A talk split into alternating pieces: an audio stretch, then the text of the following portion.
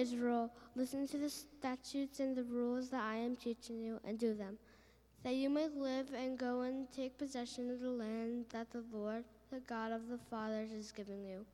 You shall not add to the word that I command you, nor take from it, that you may keep the commandments of the Lord your God that I command you.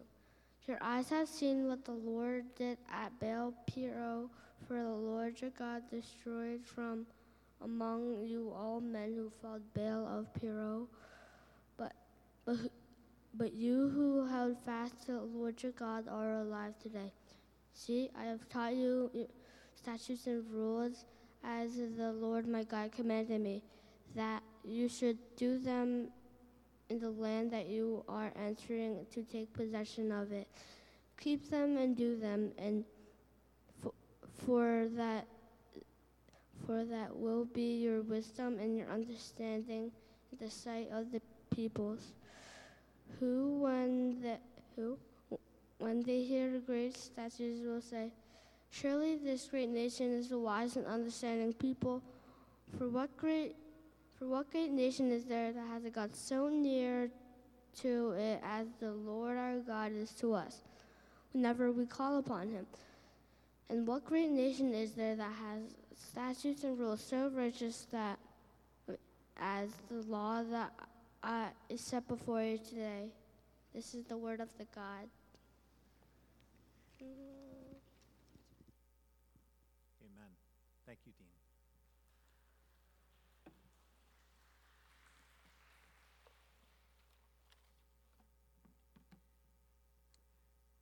Good morning. If we've not had the chance to meet yet, my name is Bill Smith. I'm one of the pastors here at Renewal Main Line. And we are wrapping up our Sunday morning teaching series today where we've been studying the authority and the sufficiency of the Word of God. We've been looking at what that means for us individually, what that means for us as our families, and what that means in worship. And for today, we're going to do something challenging. We're going to look at what that means for us as a community, for us as a collection of individuals and various family units. Now, why would I say that that's going to be challenging? You and I live in a world that teaches us to ask questions that are self referential. You know what I mean by that? I, it, it, we ask questions that always come back to ourselves, that always think about me as the most important person. And so we learn to ask things like, What's in this for me? How will this benefit me? Why should I practice hard? Because it'll make me a better player. Why should I study hard? Because then I will get into a good school and get a good job. Why should I get married? So that I won't be lonely. Why should I work hard at my job? So that I'll get promoted and make a lot of money. Our world teaches us to ask, what's in this for me? And it teaches us to be motivated to do things by asking what benefit I'm actually going to get out of this. We live in that world, right? And that world influences us, and then it influences us when we come to Scripture and we tend to ask the same question What's in this for me? What does this have to do with my life? How does this apply to me? How is this relevant to me? And so we approach Scripture in general, and we'll pay attention. We'll try to apply what we read, but often we're asking, how, how is this going to make my life better? If we don't see that, we tend to pay a little less attention to various portions of Scripture because we think, well, that's it's not worth as much. If you've grown up in that world, like I have, if you've been influenced by that world, today's passage might be a little harder because, frankly, the passage is not about you or me. This passage is about what we need to do, but if we do it well, we are not the primary ones who are going to benefit from it. Someone else will. And that's a hard sell in our culture. It's probably, I think, a hard sell in any culture. So, to help us understand then why this passage is important, even if it's not about you or me, we're going to start this morning first by seeing who this is for and only then will we talk about what is it that we're supposed to do. So, just two main things today. Who is this for, and what is it that we're supposed to do? First, we're back in the book of Deuteronomy, and if you were with us a couple weeks ago, we learn there that the book of Deuteronomy is the organizing document for Israel uh, as a nation. Now, up to that point in time, Israel was a people group, they were an ethnic group, but they were not one that were, was able to uh, develop their own culture. Instead, they were enslaved, they were oppressed by another nation, they lived under the laws of Egypt, and they had to conform their lives to that culture and to that nation. And so they had grown up being shaped by the laws and the culture of Egypt. They were Abraham's descendants, but they lived under Egypt's authority, not under God's. They had to pay attention to Egypt's voice, Egypt's word, not God's. Now they're about to become their own nation. God freed them from Egypt's power. He's giving them a land of their own to live in. And so they're going to have very clear geographical boundaries now. They are going to be a national entity. You can visibly see the nation. At the same time that God gave them that space, He also gave them these laws in Deuteronomy that would define the culture that would be in that space. And you hear those two things come together laws and land in verse 5. Moses says, See, I have taught you statutes and rules, as the Lord my God commanded me, that you should do them in the land that you're entering to take possession of it. You're about to have land. Now you have statutes and rules, and you are to live those statutes and rules out in the land. That's going to give you both your identity and your culture. God goes on then. Here's why this is important. Verse 6 Keep them, keep the statutes and rules, and do them.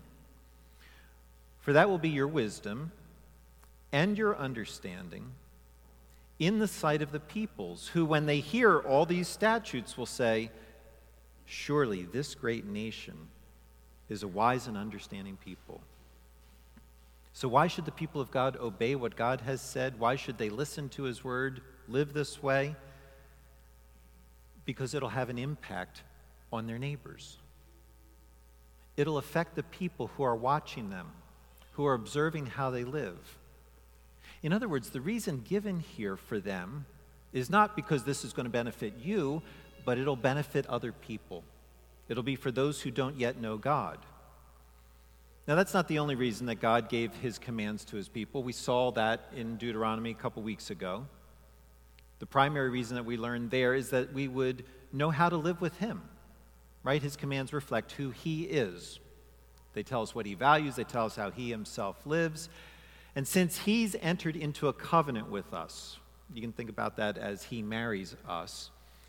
We have to know how to live with Him, how to please Him, how to bring Him joy, how to enjoy the relationship that He's bringing us into.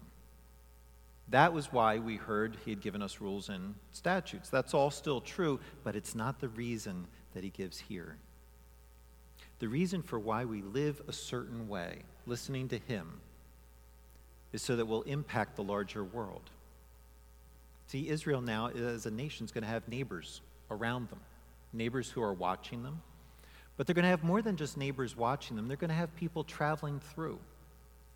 The land of Israel is just a tiny strip of land, but it's the only land connection between Africa and Europe and Asia. It's the only way that you can get from Africa to those two other continents. Water is in the way on one side, the uncrossable deserts on the other. And so there are going to be these stationary neighbors who are watching Israel. There's also going to be people traveling through, getting an actual taste of the culture there. And as you keep reading scripture, you realize that God did this on purpose. Tells us in Ezekiel chapter 5, God says about Jerusalem, I've set her in the center of the nations, with countries around her. And he goes on to talk about the reason was so that they would live out my laws and commands. They didn't do a great job at that. But the surrounding nations were supposed to see them as they kept God's statutes and laws. Nations are supposed to go, wow, that's different. That's not how we live. They have different approaches to life, different values, different attitudes, different practices. Their way of life is different from ours, and honestly, if we're objective, it, it, it's better. they are a great nation. They're a nation that's just full of wise and understanding people. It, it looks like they figured out this living thing, and they're doing it really, really well. That's the payoff that God is after in chapter 4. That God's ways of living would be seen so clearly that people from the outside would notice. And they would say, There's something different here, something that makes them great. Not great militarily, not great politically, not great economically. They're not great innovators, agriculturalists, inventors. They're great at being wise and understanding. They're great at knowing how to approach living.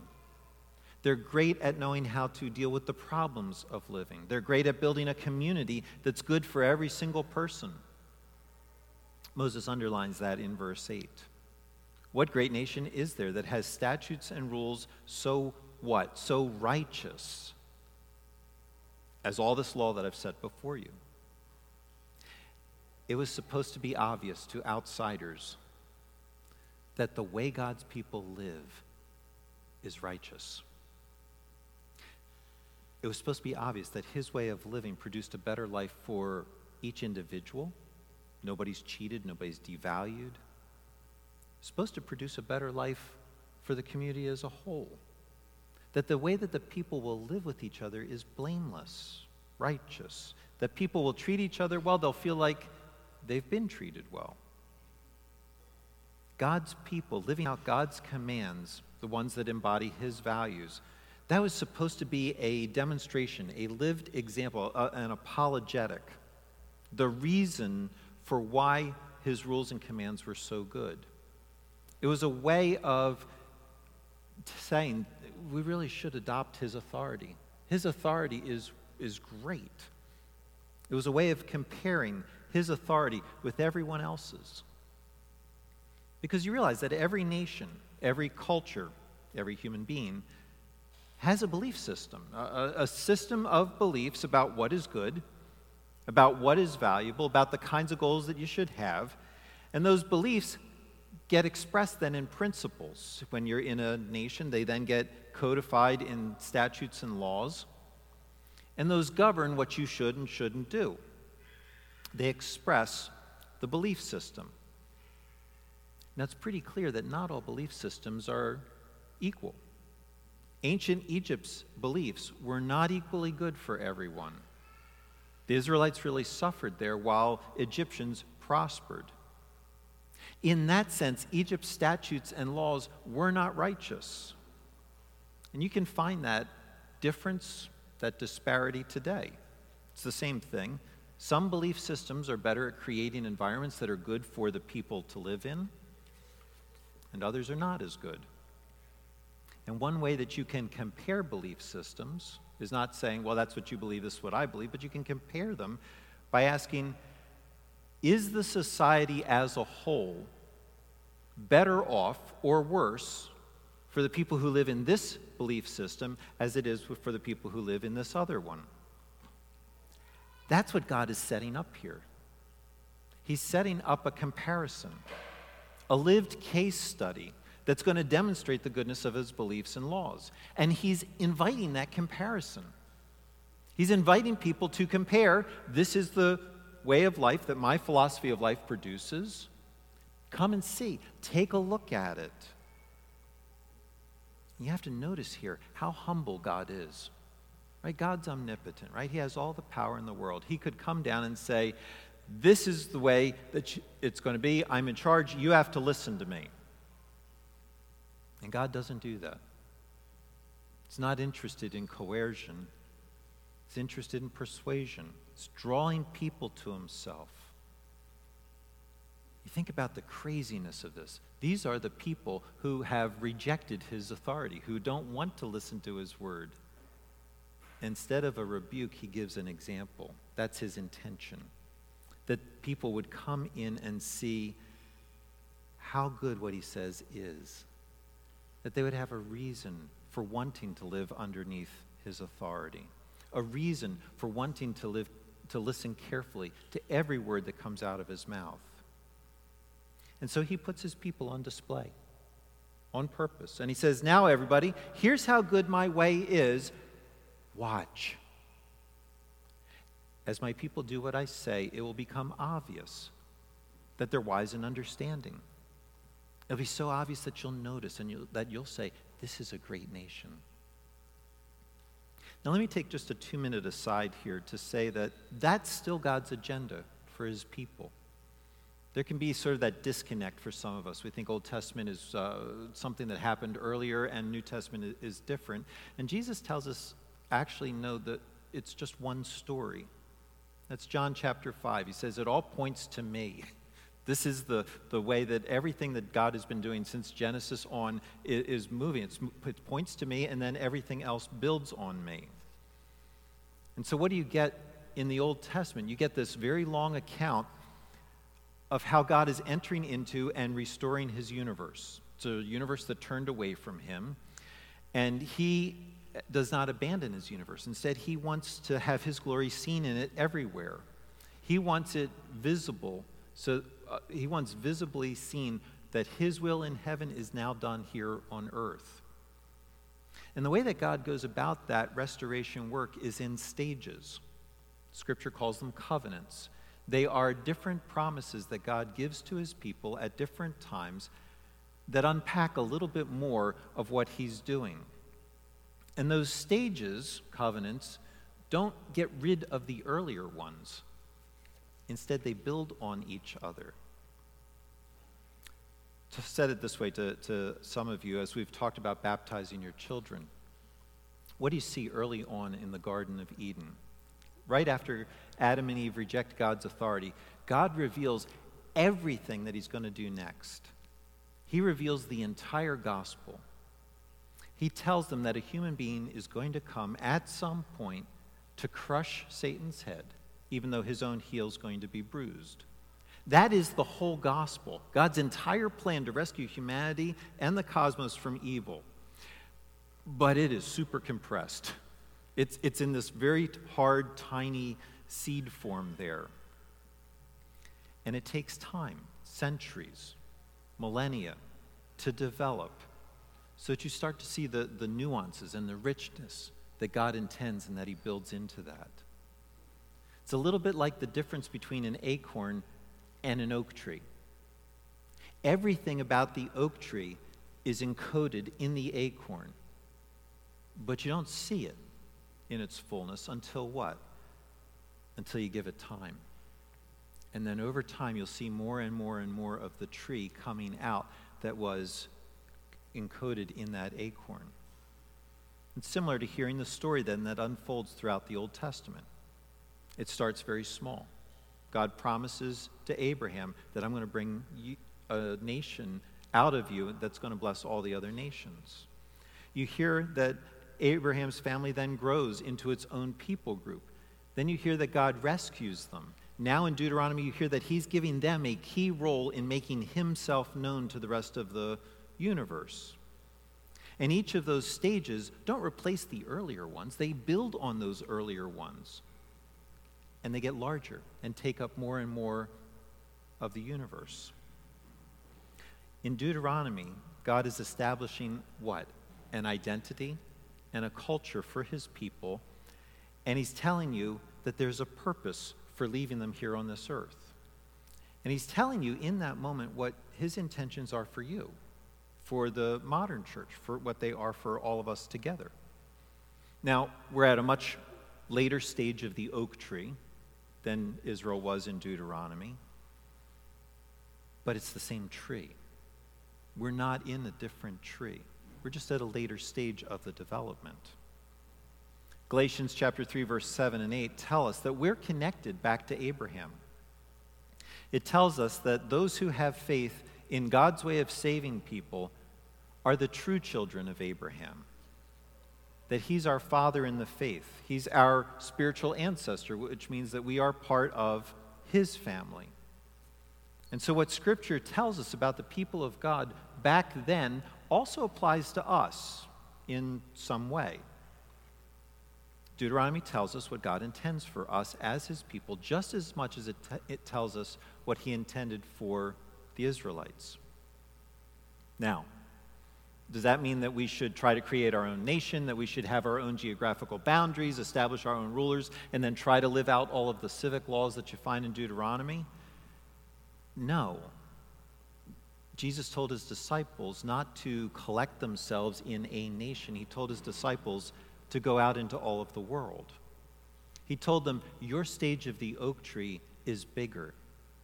If you're thinking now in small geographical terms, you're missing the fact that I now am the ruler of the universe and, and that I now own all of it, and I'm sending you out into all of it.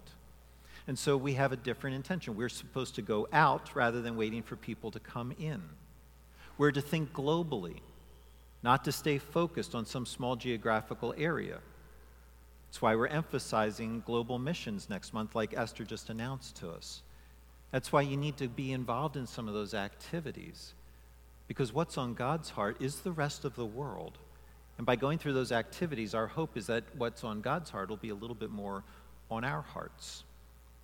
Jesus sends his people out to the whole world, but the point is still the same. It's that others might get to see what a human being looks like, acts like, who's trying to live their life under the authority of the Word of God. Okay, you ask, uh, does that mean then that all the ceremonial aspects of the law that you find in Deuteronomy, that we're supposed to do all of those things, the, pay attention to the clean, unclean laws, the, the sacrifices, the religious festivals? No, because what? Those, do, those point forward to Christ. And Jesus fulfilled all of those things that they pointed forward to. Those things were to help us understand what our need is, they were to help us understand what it is that Jesus came to do. Now that he's come to do that, if we're going to go back and, and try to live all those things out, it's like us saying what Jesus did is not enough. We don't try to enact the civic laws, we don't enact the ceremonial laws, but the moral parts of what God commanded are still in play. Things like the Ten Commandments, how those get applied. Those things are not fulfilled because they're based on what God values and on how God loves. And so, those parts of what he said are still the authority that we live under as his people. We still have no other gods before him. We still don't murder, still don't steal, still don't lie, don't covet. Why? Because God doesn't. He doesn't treat people in those ways, and therefore we don't treat people in those ways.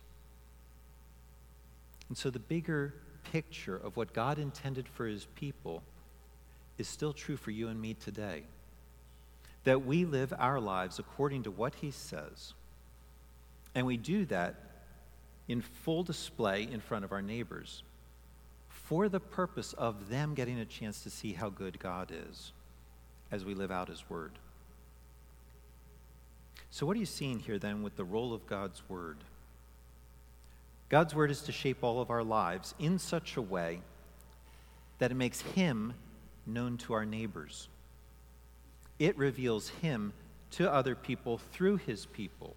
You're that visible letter that God sends to your neighbors. In that sense, every one of us, every one of you, me, we're all missionaries all the time. We might not ever go overseas, but we have that same missionary call to live out God's word in front of the people who don't yet know him. That's the connection that Israel's neighbors were supposed to make. They were supposed to understand that these statutes and rules were not things that God's people worked out on their own or, or, or, that they had developed through trial and error, but that these things, the way that they lived, were tied back to the God who loved them, the God who cared for them. And it was that close relationship with God that everybody else was supposed to see. They were supposed to see that Israel did not feel like they were alone in the universe that they were just left to drift or fend for themselves, but that they had something special. They had a God who loved them, like Jen led us in songs earlier today. That verse 7 what great nation is there that has a God so near to it as the Lord our God is to us whenever we call upon him? God took an active role in his relationship with his people, and if you hung out with his people, you could sense that. That's something that your neighbors, coworkers, people you go to school with, that's something that they should sense from you as well. The sense that you care about what God says because you know that He cares about you. Now, what, God, what is God doing here? He's tying His reputation and He's tying His evangelistic strategy to His people, to how well they live together with each other. He's telling you and me that how we respond to Him and to His Word isn't just for us, it's not for our sake only, but it's for other people. That's for the people around us, and that it's for Him, that it's for His glory, that it's a visible display of how good He is. And so, if you and I really hear what He's saying, we're going to buy into a world that's much bigger than ourselves much bigger than what can, we can get out of it. We're, we'll, we'll, we'll stop asking that question, what's in this for me? And we'll start asking, who else can benefit from the way that I live? How can I live in a way that's good for other people? Not so that they're impressed with me, but so that it's actually for their good. Do that. Have that attitude in life. Live that way. That will stand out in this world people will notice, and it'll start to give them a glimpse of how good God is. That's point one, who this is for. Point two, what are we actually supposed to do? It's very simple, just two things live visibly and talk regularly. Live visibly, talk regularly. Verse 6 Keep these statutes and rules and do them, for that will be your wisdom and your understanding in the sight of the peoples, who, when they hear all these statutes, will say, Surely this great nation is a wise and understanding people. And take the living and hearing separately. Where, where are you supposed to keep and do these things that God says? In the sight of the peoples. That doesn't mean that you live this way to show off or that you only live this way when people are watching. That was what drove the Pharisees, if you remember. They wanted attention, they wanted to be seen and noticed. They were invested in building a reputation for themselves. They were not focused on the good of their neighbors, they were not focused on the glory of God, but they took what God said and used it to draw attention back to themselves. It's that self referential thing we talked about at the beginning. Jesus called them hypocrites, so clearly that's not what God has in mind here. What does it mean then to keep and do these things in the sight of the peoples? It means that you refuse to accept a dichotomy, a difference between your public life and your private life. It means that you live out publicly the same things that you say are important to you privately. You choose to be an open book, to let people see how you live so that it draws attention back to the God who loves you. And so, for instance, you choose not to steal even when you can get away with it. And you are willing to have that be public. And so you don't hide money from the government on your taxes. You are open and honest with them. You don't stuff your backpack full of sugar packets at the coffee shop. You don't see how little work you can get away with at your job because you're thinking that's actually the company's time. I'm not allowed to steal from them. I'm not allowed to take pers- uh, company supplies like they're for my personal use either. You don't steal in public, even when everyone else is. Or you honor your father and mother. You respect the people that God's put in authority over you. Teens, live that way, and that will get people's attention in this world. But you realize that that's not just for students, it's not just for children, it's for all of us because God puts that honor your father and mother and then unpacks it over the rest of Scripture so that you understand this is how I'm supposed to respond to all of the authorities that God's put in my life. And so everyone is to honor, to respect those who are in our government, even when you strongly disagree with them. It's nothing less than stunning that in Romans 13, Paul says, respect your government when Nero is the emperor. And you realize our calling is to respect those that God puts in authority over them. Disagree with them? Sure. But do so respectfully. Live that. Live your faith in the sight of the peoples, and that will catch people's attention. especially this next year as we go into another election cycle. Or stay faithful to your spouse, not only externally, obviously, you don't sleep with anyone else, but don't even let yourself do so internally. Don't covet someone else's husband or wife. Don't wish that you had someone else that you don't have. Don't let yourself daydream about what it might be like to be with someone else. Don't talk about how hot someone is at work or at school. Live that in this world. Stay faithful.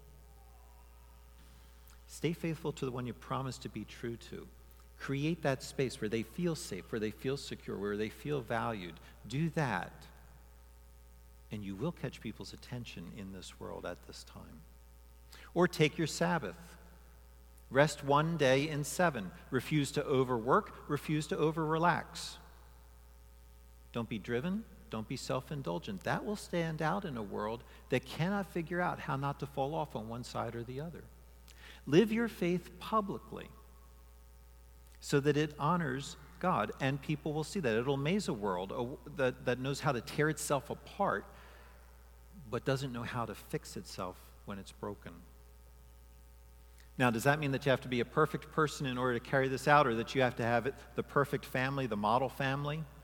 One that impresses everybody with how well put together you are or how great your kids are? No, that's not what this means. It means that people should be amazed as they see what you do when you don't have your act together, when your kids aren't good. Because all of this covenant that God gives to his people is under the umbrella of love. Every single way that he interacts with us is through love. And so he does tell us how to live well, but he also tells us that we can turn to him when we haven't lived well. He tells us there are ways to restore the relationship when we break it. And as we relate to others like he relates to us, it tells people around us this is the God that we know, this is what he's like. When you treat others like God has treated you, you don't ignore the bad things that they've done against you, but you deal with them in such a way that says, I really want what's best for you. And I deal with you in love, not holding things against you. People will be amazed. So that's first, live visibly. Second, talk regularly. God expects not only that people will see how you live, but verse 6, that somehow they're going to hear of all these statutes. Now, what does that mean? That means that there's some kind of interaction going on there, some way that they will have heard the reasons for why you're living like you do. Maybe they're close enough friends with you, and so they hear you talking with your friends about how we how, how, do, how do we live as faithful believers in this world at this time. Maybe they overhear that. Or maybe they ask you directly. You've had that experience, right? When you're traveling, you bump up against something in, in a different culture, different country that, that is not the way that you would do it back home. And so you ask. You're not challenging, you're just curious. And so you say, you know, hey, I, I noticed that everybody goes to bed early around here why is that? Or everyone stays up all night, why, why is that? Or how come no one else is eating lunch today? God expects people to have natural human curiosity as they see you live. And the way you live tells them what? You're approachable, that you're welcoming the question, and you'd be happy to talk with them about why. And so they end up hearing about these statutes and these commands the Word of God that He's given to you to live a certain way.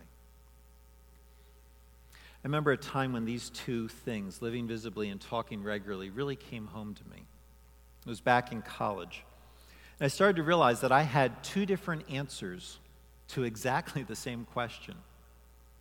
When people would ask me, How are you doing? I had one answer that I would give my Christian friends, full of faith, and here's my interactions with God. And I had a second answer for my non Christian friends. And I would change my answer based on who was asking the question. I was very convicted by this at one point and realized that I needed to be the same person with both sets of friends. They needed to be an open book and live out my faith in public, regardless of who I was hanging out with. And so I started giving the same answer to everyone who asked. The answer that I used to give to my Christian friends. That did not make sense to everyone. That led to some very awkward conversations. I was incredibly clumsy at this, probably still am. But doing that has led to some really good conversations over the years as I talk with people about what it means to live out my faith with people who don't yet share it. That's the missionary impulse that God built into his people's identity at the time that they were actually becoming a visible entity. And if you read into the New Testament, you realize he hasn't taken that back. He still intends that for his church. You hear that in places like 1 Peter. Chapter 2 verse 12 tells us, "Keep your conduct among the Gentiles honorable, so that when they speak against you as evildoers, they may what? They may see your good deeds and glorify God on the day that he visits us." Live out your faith in public. Live visibly so that others can see how you and I live. If you do that, chapter 3, verse 15, you should always be prepared to make a defense to anyone who asks you for a reason for the hope that is in you. Live your faith out publicly, people will notice, and they'll be curious, they'll ask. That's our calling as God's people. It's always been our calling. But what do you, what do, you do if you're like me? If you haven't lived this out very well? What do you do if it's not been all that important to you? What do you do if, like me, you've been more self focused or more scared or more interested in going under the radar, in, in, not being asked anything, not being noticed? Certainly not being noticed for anything being connected to God. Where, where do you turn? To what do you turn when you've not been living this out? Or where do you turn when what people have seen come out of you does not reflect very well on God at all? Where do you turn to get the power to do this, to, to live for God's glory and for the good of other people when that just doesn't seem to be all that exciting to you? You turn again, verse 8, to the God who is near you whenever you call upon him. What does that mean? It means that you trust his love you trust that He still loves you. You trust that you haven't lost His love or His help. And you trust that what his, He has started in you, that plan, is really enough to change you so that you will become someone who loves just like He does. God makes very explicit in the book of Deuteronomy three different times that your life with Him is all about His love. He tells the people in chapter 4, verse 37 that he didn't choose them because they were a strong nation. In fact, they were a weak nation that he had to use his strength to rescue from a stronger nation. He's telling them they only had an existence because of his grace, his involvement. In chapter 7, he tells them he didn't choose them because they were more numerous than all the other peoples. He says, actually, you were the fewest of all peoples. They didn't stand out and impress him, they didn't impress anyone else but he chose them anyway. In chapter 9, he tells them that he didn't choose them because they were more righteous than any other nation. In fact, he said, You're really pretty rebellious. Tells them that he didn't decide to use them because they were so good at being good. Tells them flat out each time, I did not choose you for any quality that you have, for anything that you might bring to the table, but I chose you because I love you. Not because of anything in you, but simply because I love you. Your greatness that other people might notice, that's not from yourself. It's not from anything that you bring to our relationship. Your greatness is from me and from what I bring to you. Why is he giving them the land? Why is he giving the, them this incredible opportunity to show his glory? Because he loves them. That's it. Full stop. That's the entire reason. Not because they deserve his love, but because he loves them despite what they deserve. Not because they're lovable, but because he's loving. He chose them in spite of themselves because he loves them. That's why he gave them the land. That's why he trusted them with his plan to reach the world. And that's why he's willing to tie his relationship to them, his reputation to them in, in the first place. And that gives you and me hope Because if you haven't done anything to earn his love, then there is not a single thing that you can do to lose it either. And so when you see yourself, like me, not living the way that he's told you to, you can rely on him to still love you, even when you don't think he should. That's what you have to hang on to when you look at your life and you're not very proud of what you see. When you're not very proud of how you've carried out his mission. You hang on to having a God who is still near to you whenever you call him. Why? Because he decided to be. And that's exactly what we'll tell people about how great he is. Because every human being knows how to earn love. we all know how to work really, really hard to make someone else like us. Every human being knows that when you do something bad, really bad, it just makes sense that other people won't like you anymore, that they won't love you, that they'll turn away from you, cut you off. And God says that is not how this relationship is going to work. I'm not tying my love to anything in you or to anything that you do or to anything that you don't do. I will continue to love you even when you don't live up to what I tell you to do. And it's that kind of love, that experience of living in that rock solid, secure place with our God that will change you. And so he was a God who was near to his people, so near that they could call on him whenever they needed to. Only as you read Israel's history, you realize that that wasn't enough. Wasn't enough to change them. They didn't turn to him, they didn't call on him like they needed to. so, what did God do? He came nearer. God in the flesh, Jesus. You could see him, you could touch him, you could have a conversation with him. And that wasn't enough. His people rejected him as God's Messiah. And so, what did God do? He did more. He came closer. Because what we really needed was not his words outside of us, but what we needed was him inside. We needed his words inside, changing our desires, giving us resources, giving us that, that experience of love. That's what Jesus came to do. That's what 2 Corinthians chapter 5 verse 14 tells us. You read there that it's the love of Christ that compels us. Be careful how you read that. That doesn't say it's your love for him that's, that compels you. It's his love for you. The love of Christ compels you. It's his love that moves us, his love that guides us, that directs us. It's the love of Christ inside of us that now sends us out passage goes on that one died for all, and therefore all died. And he died for all for a reason so that those who live should no longer live for themselves, but for the one who died for them and was raised. What's going to change you so that you embrace this missionary call? Trying harder to love Jesus? No.